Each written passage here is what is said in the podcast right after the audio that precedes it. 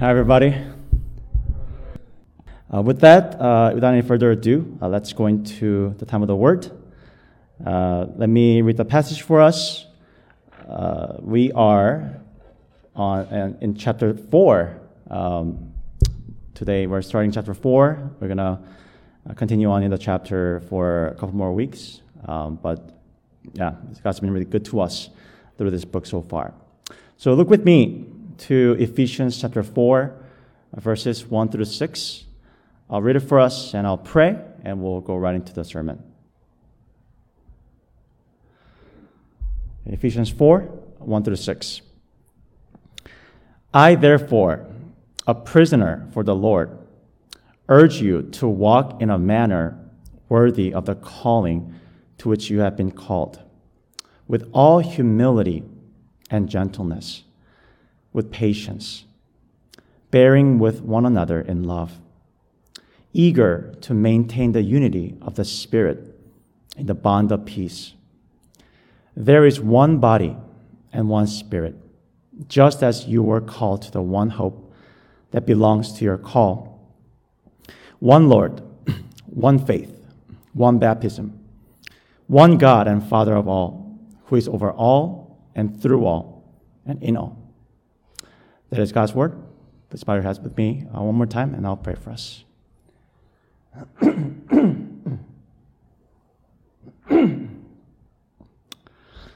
uh, Heavenly Father, we thank you for this time. Uh, thank you that you are alive. Um, you are a living God. And your word is living and active, searching our hearts and uh, reviving our hearts uh, and uh, being the mirror for our souls so we can see and know what's right in our lives uh, and not be swayed by uh, the false things and teachings of the world. So, Lord, uh, help us to be attentive to your word, and especially as we learn more about um, the church uh, next few weeks, may you bless this time.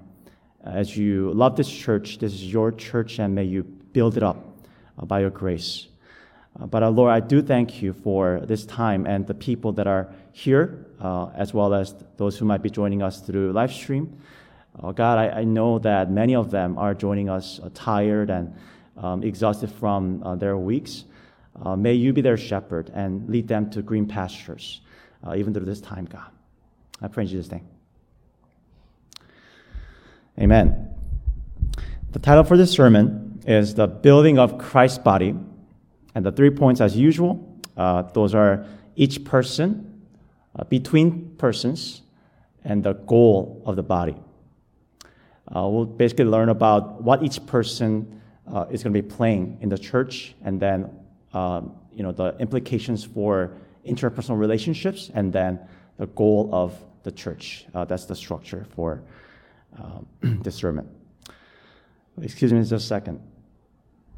Let me uh, drink some water so I don't have to interrupt um, our, our, talk together. So, uh, verse 1 and the par- first part of verse 2, it says, I, Paul, therefore a prisoner for the Lord, urge you to walk in a manner worthy of the calling to which you have been called, with all humility and gentleness.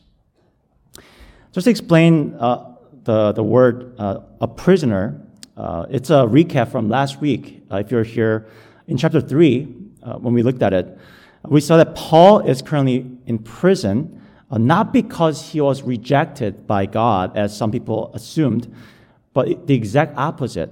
We saw that he's suffering right now because he's being, he's being faithful as an apostle for the Gentiles and he's preaching fearlessly the gospel uh, despite the persecutions in the Gentile world. So now, as he has proved that he's the rightful apostle with authority from God, uh, he now urges, but, or better, he commands the Ephesian Gentiles to do something. And we'll look at that. And the command is simply this that they walk. Uh, it's a biblical idiom, actually, uh, walking. Uh, it's, it means living out or conducting their lives in a certain way. Uh, and it says they are to walk in humility and gentleness. In other words, they are to uh, you know, have and display a character that is virtuous, or better, Christ like. So live virtuously. That's what Paul is saying here. And now, if we just stop here, uh, you know, then Christianity would be just the same as all the other religions in the world, right? Because, you know, pretty much, if I were to simplify it, obviously, all religions in the world, uh, they, they say, be good for goodness sake. But that is totally different from Christianity. What fundamentally distinguishes Christianity from all other religions in the world is that being good, living a good life, living a virtuous life, uh, is a result of salvation. It's not means to gain salvation. That's why the word therefore in the verse is so important. So what to see what the therefore is therefore. Okay? And what that word therefore is signifying is that today's passage and the command that we just saw uh, is a conclusion of what has been said in the previous chapters. And if I were to summarize the chapters, it's pretty convenient because Paul gives catchphrases uh, in this verse. So in the verse, it says, the calling to which you have been called. For that, uh, follow with me. Uh, we have to go to verse, uh, chapter 1, verse 18. Uh, there is said this. Uh, Paul said, that you may know what is the hope to which he has called you, right there. What are the riches of uh, his glorious inheritance in the saints? And what is the immeasurable greatness of his power towards us who believe according to the working of his great might. So, what it's saying is that during those chapters, uh, between chapter 1 and chapter 3, Paul explained that when the Ephesian Gentiles, Ephesian believers, you know, were helplessly severed from God, when they're dead spiritually, that's what Paul says in chapter 2, God graciously, apart from, you know, their merits or their works, he reached out, he called them, and he saved them from their sins. And they received it by faith, not by works. And now they have been adopted into a new family of God, the church. And now they're entitled to all glorious hope and reward of eternal life in the future. And it also says that in the present, while they wait, they have this power from God to overcome any of their sins. So you see, Paul is now, against that backdrop, Paul is saying, Paul is commanding them to live a good life, virtuous life, uh, following after, you know, Christ, obviously, because they have already been saved. That they have God's power now to grow in holiness. In other words, they are to live in, in that way, the virtuous life, not because they need to earn God's acceptance or approval through their perfect, perfect life, but the opposite. Because God has already accepted them through the perfect life of Jesus in them, justification, and, and God also has provided them with His own power through the Holy Spirit. And that's how Christians live. Not to earn, but have already earned. There's freedom there. Um, you know, I haven't watched the, the latest uh, Spider Man movie, the No Way Home, right? But I, I read it on Wikipedia, so I'm, I'm, I'm good. And I find it interesting from the Wikipedia page, assuming that they're telling the truth, uh, that they brought back the, the previous Spider-Mans, um, Tobey Maguire and, uh, oops, oh, uh, if you haven't seen it, oh, I'm sorry. Uh, so they brought back uh, Tobey Maguire and Andrew Garfield. And I realized my universe is Tobey Maguire, so I'll stick with them. But regardless which universe you identify with, or generation rather, Uh, we all know the basic plot of Spider-Man, right? You know, before that fateful spider bite, uh, you know, Peter Parker's life was honestly depressing. You know, he was a smart guy, but no matter how much he tried, you know, his uh, life didn't seem very significant and his works didn't seem worthwhile, right? He's always ignored and on and on. But once the spider bit him, uh, we all know, you know, that scene, right? You know, like all of a sudden we, see like he, he wakes up from this, this nap and, you know, he, he got this very toned muscles all over his body and so powerful. He's like, you know, flying everywhere and all of that. And he's got superpowers now. So he's able to do anything and everything. And then his uncle, Uncle Ben, in my universe, apparently in the new, new movie, was Aunt, Aunt May, it's interesting, but so Uncle Ben said to Peter, he said the great line, right? With great power comes great responsibility. So what that means is now that he has this power, he's able to do worthwhile things in his life, significant things, uh, such as saving people's lives and helping the, you know, uh, the, uh, the poor and help, helping people who are in need and he must continue to do so. That's his mission. Likewise, for believers, you know, God saved them also from hopeless, you know, uh, worthless life, and He gave them His very power to what?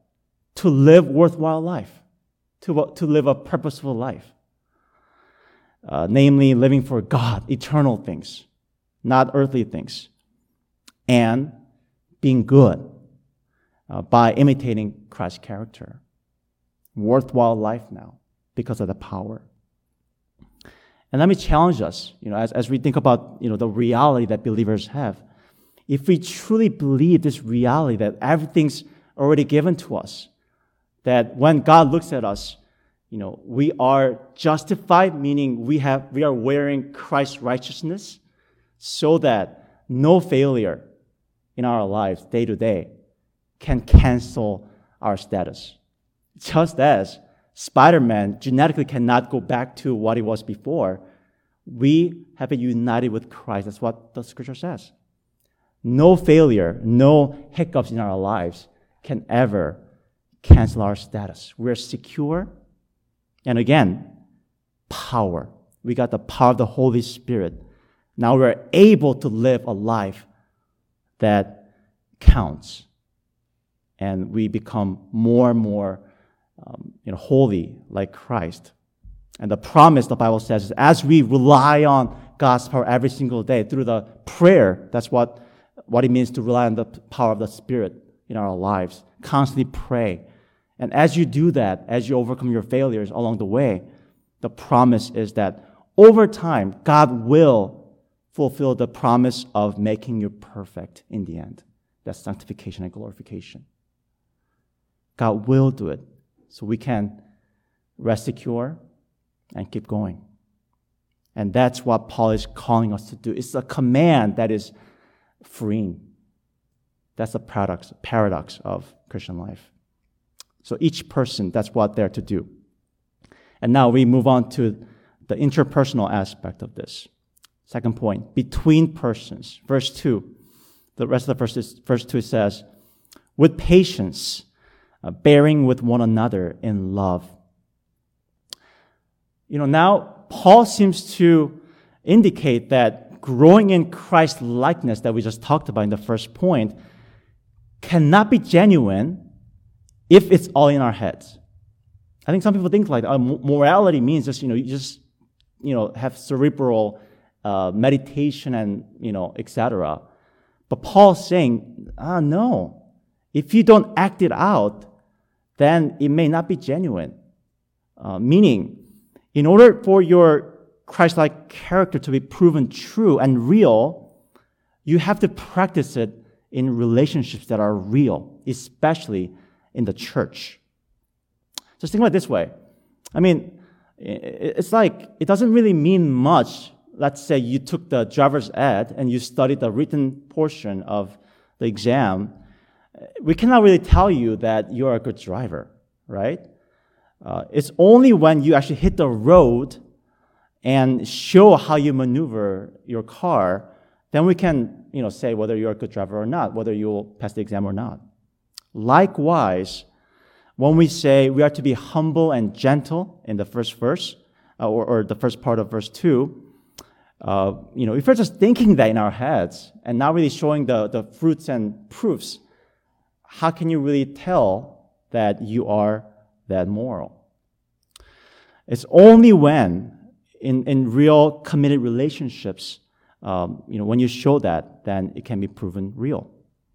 And that's why, as we saw earlier, that the calling that we got is not just individual salvation. You know, we also talked about how the Gentiles have been included into the family of God, the church, in a corporate body. Why? Because God wants us to practice the real uh, character that comes from the power of God. And I love how uh, you know the commentator I'm reading uh, for for this passage, Steve Boss says to define the words uh, bearing with one another in Greek. Here's the definition that he gives. It says that the bearing with one another means is this. It means to patiently tolerate someone who is difficult or foolish. Let me repeat that. It means to patiently tolerate someone who is difficult or foolish. Kind of get the sense now. When Paul says, be humble and gentle, it's beyond cerebral thing. When you deal with, say, comfortable people like your, your, for like a better terms, like cliques or whatever, people who tolerate you, it's easier to be gentle, easier to be whatever, moral, whatever. It's only when you're dealing with difficult people, people who you are not familiar with, people who are who you feel uncomfortable with, when you deal with them, that's when whether you know you're uh, humble and gentle or not will show. And that's one of the glorious purposes of the church. When we belong to the church, when we become members, and when we are committed people, the church, the true growth happens. Because you, you cannot just back out saying, oh, too difficult. No, no, no. We deal with it. That's what it means. And now, I don't know about you, but at this point, this has to sound hard. Relationships are hard. You have to deal with difficulties and difficult people. And, and I love it that Paul seems to try to help us out here by using these two words in the, the next portion of the verse. It says, You do all this, you know, be patient and bear with one another in what? In love. In love. That's his tip. He's saying that that's how you can love people. That's how you can, um, you know, bear with one another. That's through love. And let me explain. Love is not original to us, right? We cannot love naturally. We are, I don't know about you, I'm pretty selfish as, as, as far as I know. We cannot love the way God uh, wants us to love. So God shows us what true love is. So go to chapter 2, verse 4 and 5, 4 and 5, uh, where Paul uses the, the very words agape, love. It says, But God, being rich in mercy, because of the great love with which He loved us, the emphasis, repetition there, love that He loved us with, even when we were dead in our trespasses, He made us alive together with Christ. By grace, you have been saved. This is love. This is true love. The graceful love. When we're lost and we're enemies of God, God loved us unconditionally, apart from our merits or deservedness. He called us, He saved us into hope. So, when it says, you know, we're to bear other people in love. What that means is this. It's not that Paul is saying, hey, conjure up your strength and love them. No. He's saying, look to God and see how He loved you. And when you experience it yourself, personally, when you know it, when you know what that love looks like in Jesus Christ, only then you can replicate the same kind of love to other people. Only then you can bear difficult people. It comes from God and your relationship with that true love. Um, you know, the other week, uh, I was at Costco, uh, my second home. Um, it was a bit crowded that day for some reason, and um, you know, I was coming out of uh, the this refrigerated area, which you know where, where, you find like fruits and vegetables, you know. And I was coming out of that and into the main you know storage area to continue my shopping. Uh, and then uh, while I was trying to do that, somehow I got boxed in. You know, I was you know blocked by a person with a cart in front of me and then another person behind me. Uh, but that, that happens. But then this time it was a little, I guess, worse than usual. So we're pretty much blocking the whole entrance to that area. And then comes uh, uh, some couple of people uh, who are who are trying to get into that area that I just came out of. And and they were waiting for for a bit, and then they saw that you know we're not moving. It's, it's really bad traffic at the time.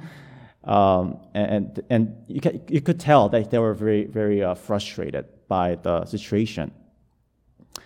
And then one of the guys uh, stares right at me, and then uh, he gives me this very bad look, uh, and he rolled his eyes at me.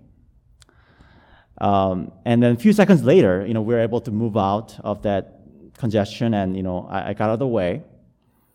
And uh, let me just describe like like what I did. I, I came out, but then I, I, literally just you know put my head down and just stopped there, and uh, I just like waited because I was offended by the guy's you know stare and you know him rolling his eyes at me, and a part of me. Uh, being really honest, I, I, I, wanted to turn around and uh, go to him and tell him that it wasn't my fault that it was, hap- it was happening and, you know, and, you know, I didn't appreciate his look. Uh, I wanted to tell him that. But after some time, you know, I, I, looked up and I literally just said, like out loud, I don't know how loud I was, but I said, Lord, help me.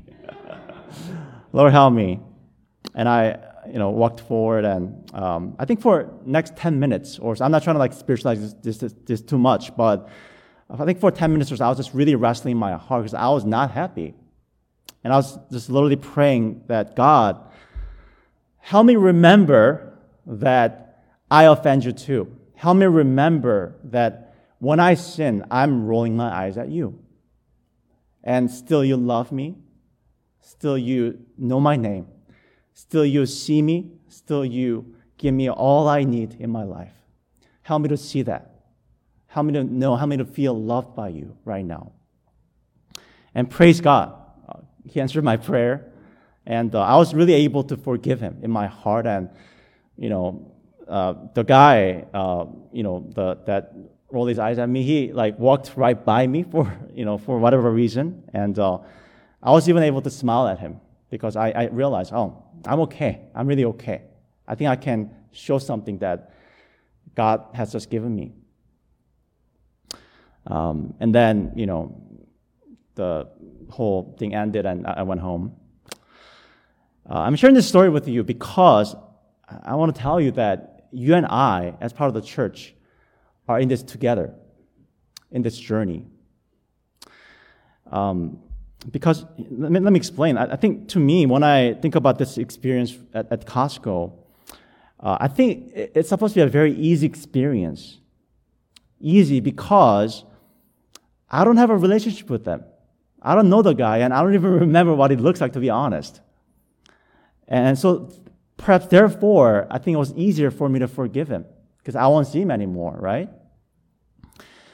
But now, isn't it a lot harder when you have a relationship with somebody and that person hurts you and offends you?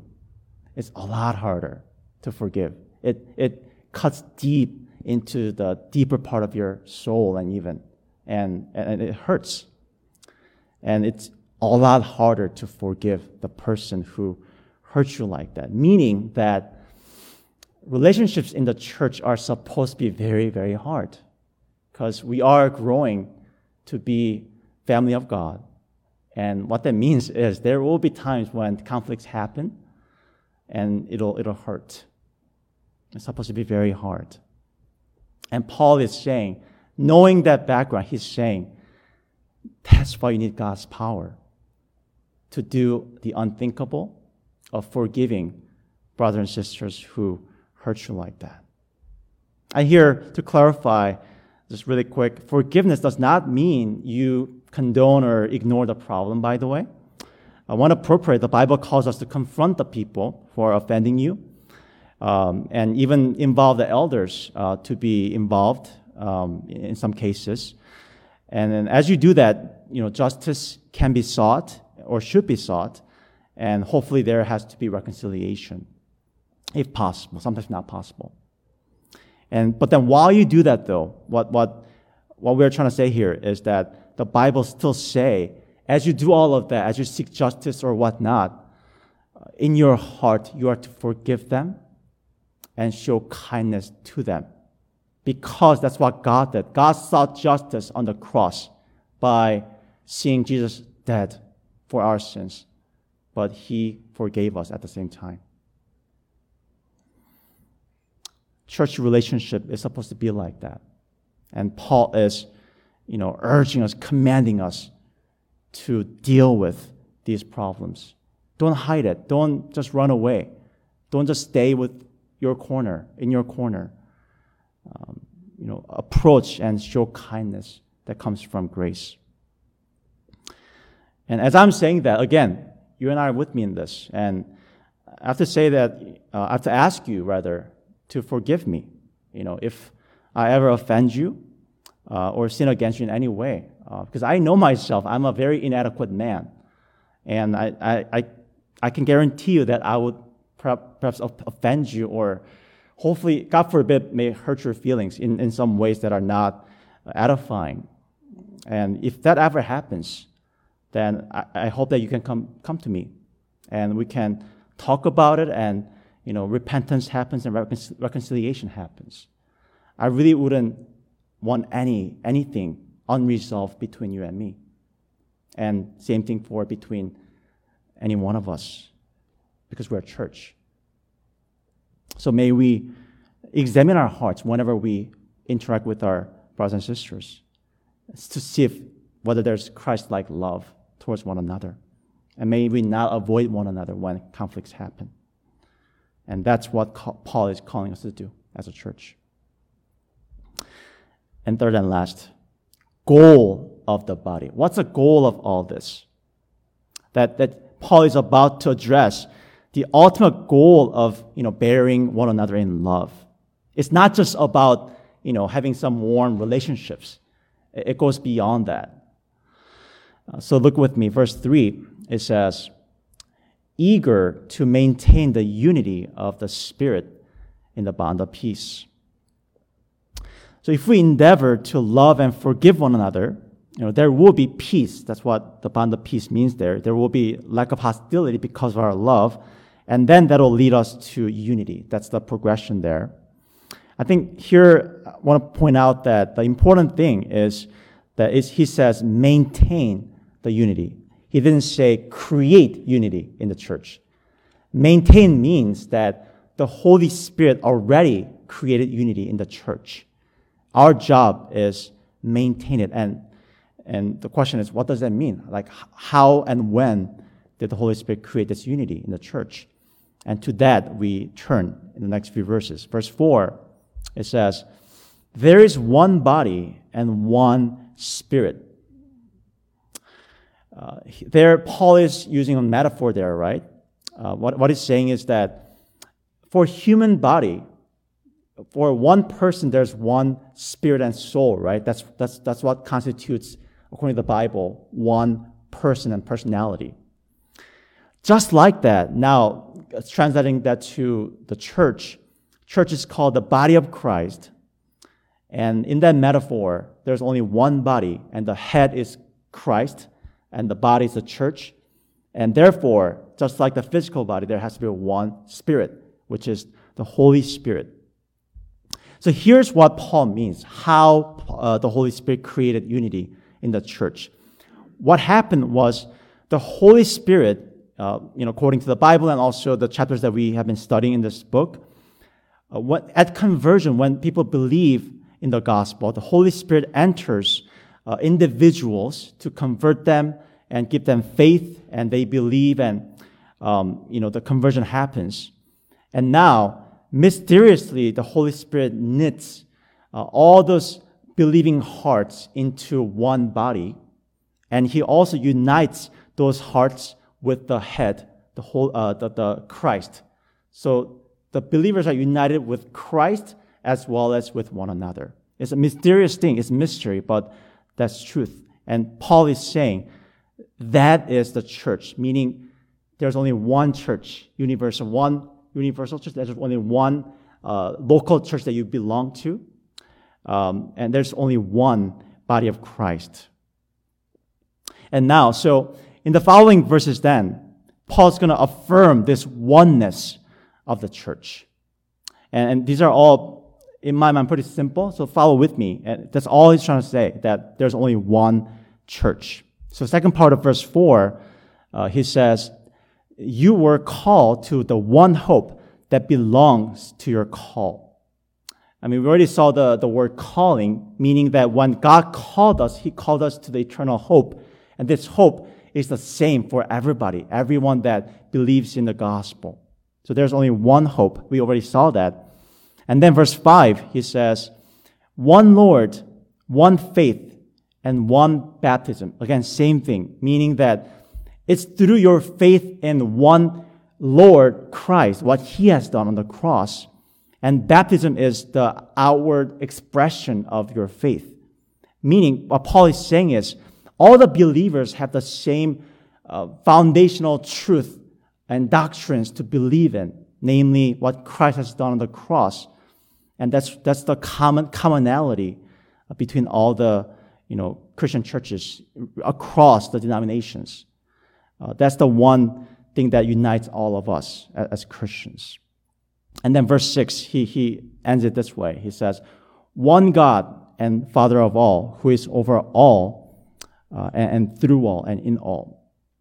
And again, same thing. There's one God the Father, you know, who is Father to all, all believers, whether you're Gentile or uh, Jews, and that God is over, through, and in all, which means He fills every corner of the church. Because again, we, we learned this a few weeks ago that the church is the dwelling place of God. It's a holy temple. Again, Paul is saying there's one church because there's only one God uh, one creator and, and only one uh, way to be saved that every believer has in common. And before we move on, uh, let me uh, just make a quick comment about the doctrine of Trinity because you, you see that there. You know, uh, when this passage is all about oneness, and but he uses the Holy Spirit uh, in verse four, and the Lord Jesus in verse five, and, and God the Father in verse six, meaning that in Paul's mind, God is one, triune, one, uh, that yet exists in three distinct divine persons in perfect harmony and unity.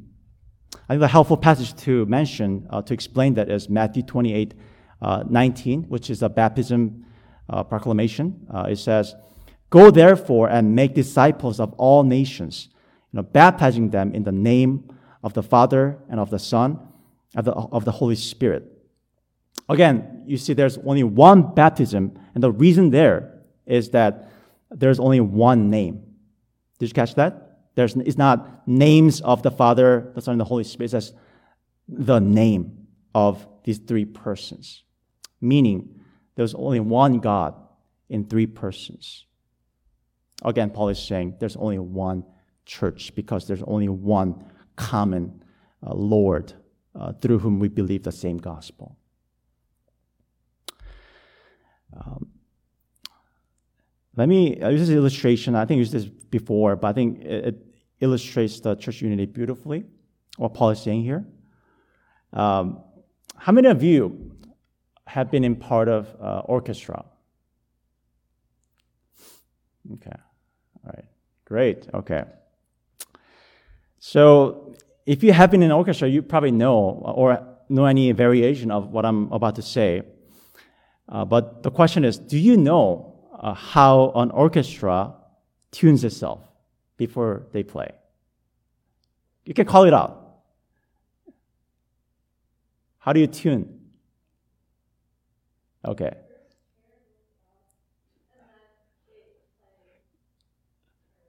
Okay. There you go. Um, with that, and also combining the Professor Kim's uh, comment, uh, oboe. Oboe is the instrument that um, they use to tune the whole instruments, right? So, like, uh, oboe would play, I think, especially uh, the note A, and then all the other instruments play A, and there goes the, the tuned orchestra. And by the way, I think they uh, apparently they use uh, oboe for that because it is the least, um, you know, uh, and I think that's a beautiful picture of the church, meaning that uh, there's one common thing, like oboe, that rings out the common truth, namely the gospel, the word of God. And, and what's interesting is we're not talking about uniformity, right? we're talking about unity, meaning that in the church, there's supposed to be diversity. We're supposed to be different from one another. We're supposed to be having different personalities and gifts and functions. But just like oboe tuning all the other instruments, such as you know uh, brass and you know woodwinds and all these different sections, uh, in the church, all these different personalities come together under the oneness, the one Lord one gospel. And, and from there, you know, we make beautiful music, so to speak, together as we live out the gospel.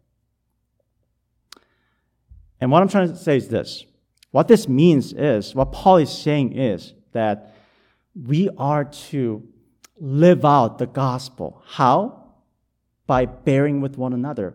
By, by what? By love that we receive from God changing our hearts, experiencing the true love, love, love of God towards me, towards you, and we replicate that to one another.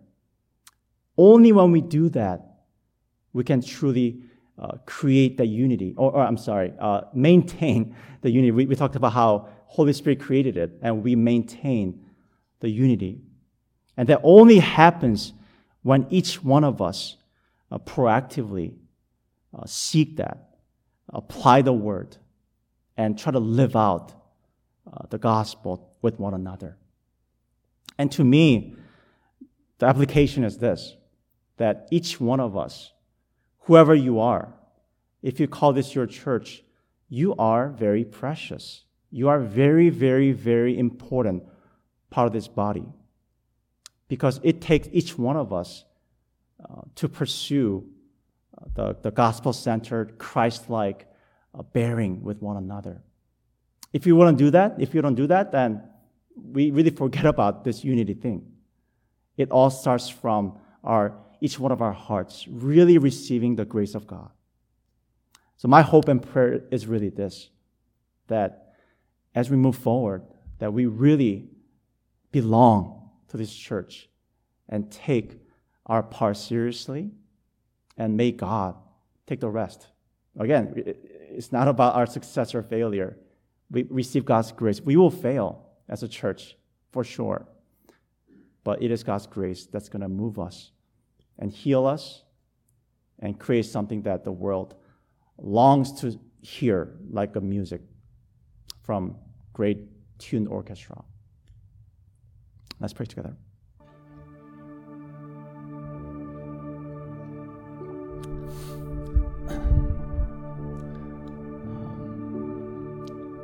I don't know about you, but um, something that a lot of celebrities uh, have been saying, uh, perhaps past few decades, is that especially those of them who grew up in the church, uh, growing up, uh, many of them started saying that um, I'm spiritual but not religious. Um, whether you heard that or not, I think that's something that um, you know uh, we, we find very easily uh, from people, especially who those who have been hurt by the church, and that's a tough thing to deal with, right? I mean, I think as a, as a pastor, I know, especially as somebody that have you know grown up in church, I know what they're talking about. There there are a lot of uh, pain, um, you know, in, in the church in many ways, and a lot of ugly things too. And those are all real. But I think that uh, Paul, you know, who really wants us to uh, have the greatest joy in Christ, who wants what's best for us, reflecting God's heart for us Perhaps he's telling us to not give up, give up on the church.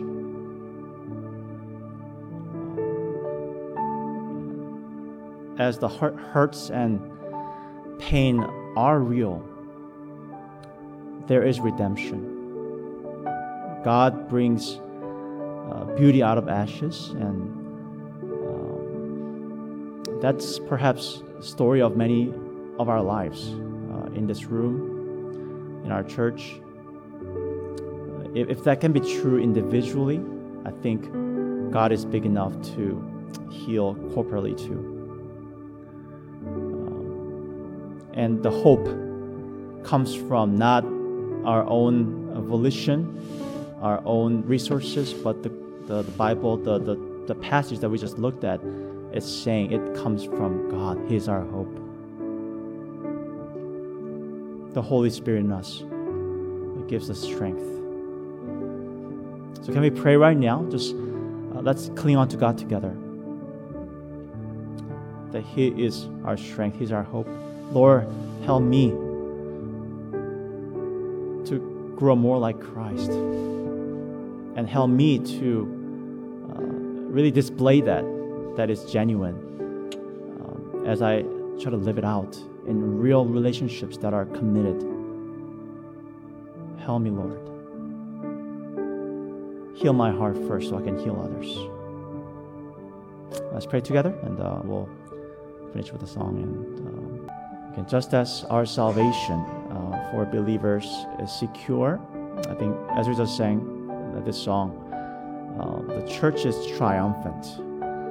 Um, you know, just like perhaps individual salvation, you know, uh, in, in this side of heaven, things look murky and uh, it looks like the gospel is failing. It looks like the kingdom is not advancing. Uh, look at the pandemic. Uh, it just uh, you know disrupted a lot of things uh, for the church and um, you know, seemed like you know it was going down. Um, but what we see throughout history is the church always survived and thrived, especially through persecution and hard times. And the Revelation, the book of Revelation, talks about how the church is triumphant in the end. And that is our hope. And again, um, I think it's something that we need to uh, perhaps wrestle through and grieve even because of some of our experiences uh, with the church and um, you know, just growing up or even you know recent times, um, there could have been a lot of different doubts and um, questions. I think those are to rest upon Him. Nothing will fail. So let's pray together. Uh, I'll close for us, but let's just pray together for the church, and even before that, for, for our own hearts too, that that God would arise in our hearts and uh, give us hope uh, for church and for um, any relationships that need to be mended, perhaps. Whatever it might be, uh, may we just cry to God uh, independence because He has the power in us. Let's pray together. Heavenly Father, we look to you. you are the bedrock of this world our salvation. Apart from you, we can do nothing. Humble, humble our hearts in that we will stop relying on our own devices. And we go up and down depending on how we do things or how things uh, appear on the outside. Uh, break our hearts for what breaks yours. Open our eyes through your Holy Spirit to see the reality that is beyond this world. And I do lift up those of us uh, who have been struggling with the topic of the church and um, just various struggles that, that only you know. Uh, I pray that you would heal their hearts, that you would uh, bring their hearts uh, you know, to your word. Um, just as you uh, keep saying in this book that you have called us into hope. In fact, in First Peter, you said, we have living hope. Uh, may the, the, same hope that we all share uh, heal and revive and awaken um, those hearts um, you know, who have been longing for your redemption during this time. We entrust everything to you. Uh, again, apart from you, we are nothing. Help us.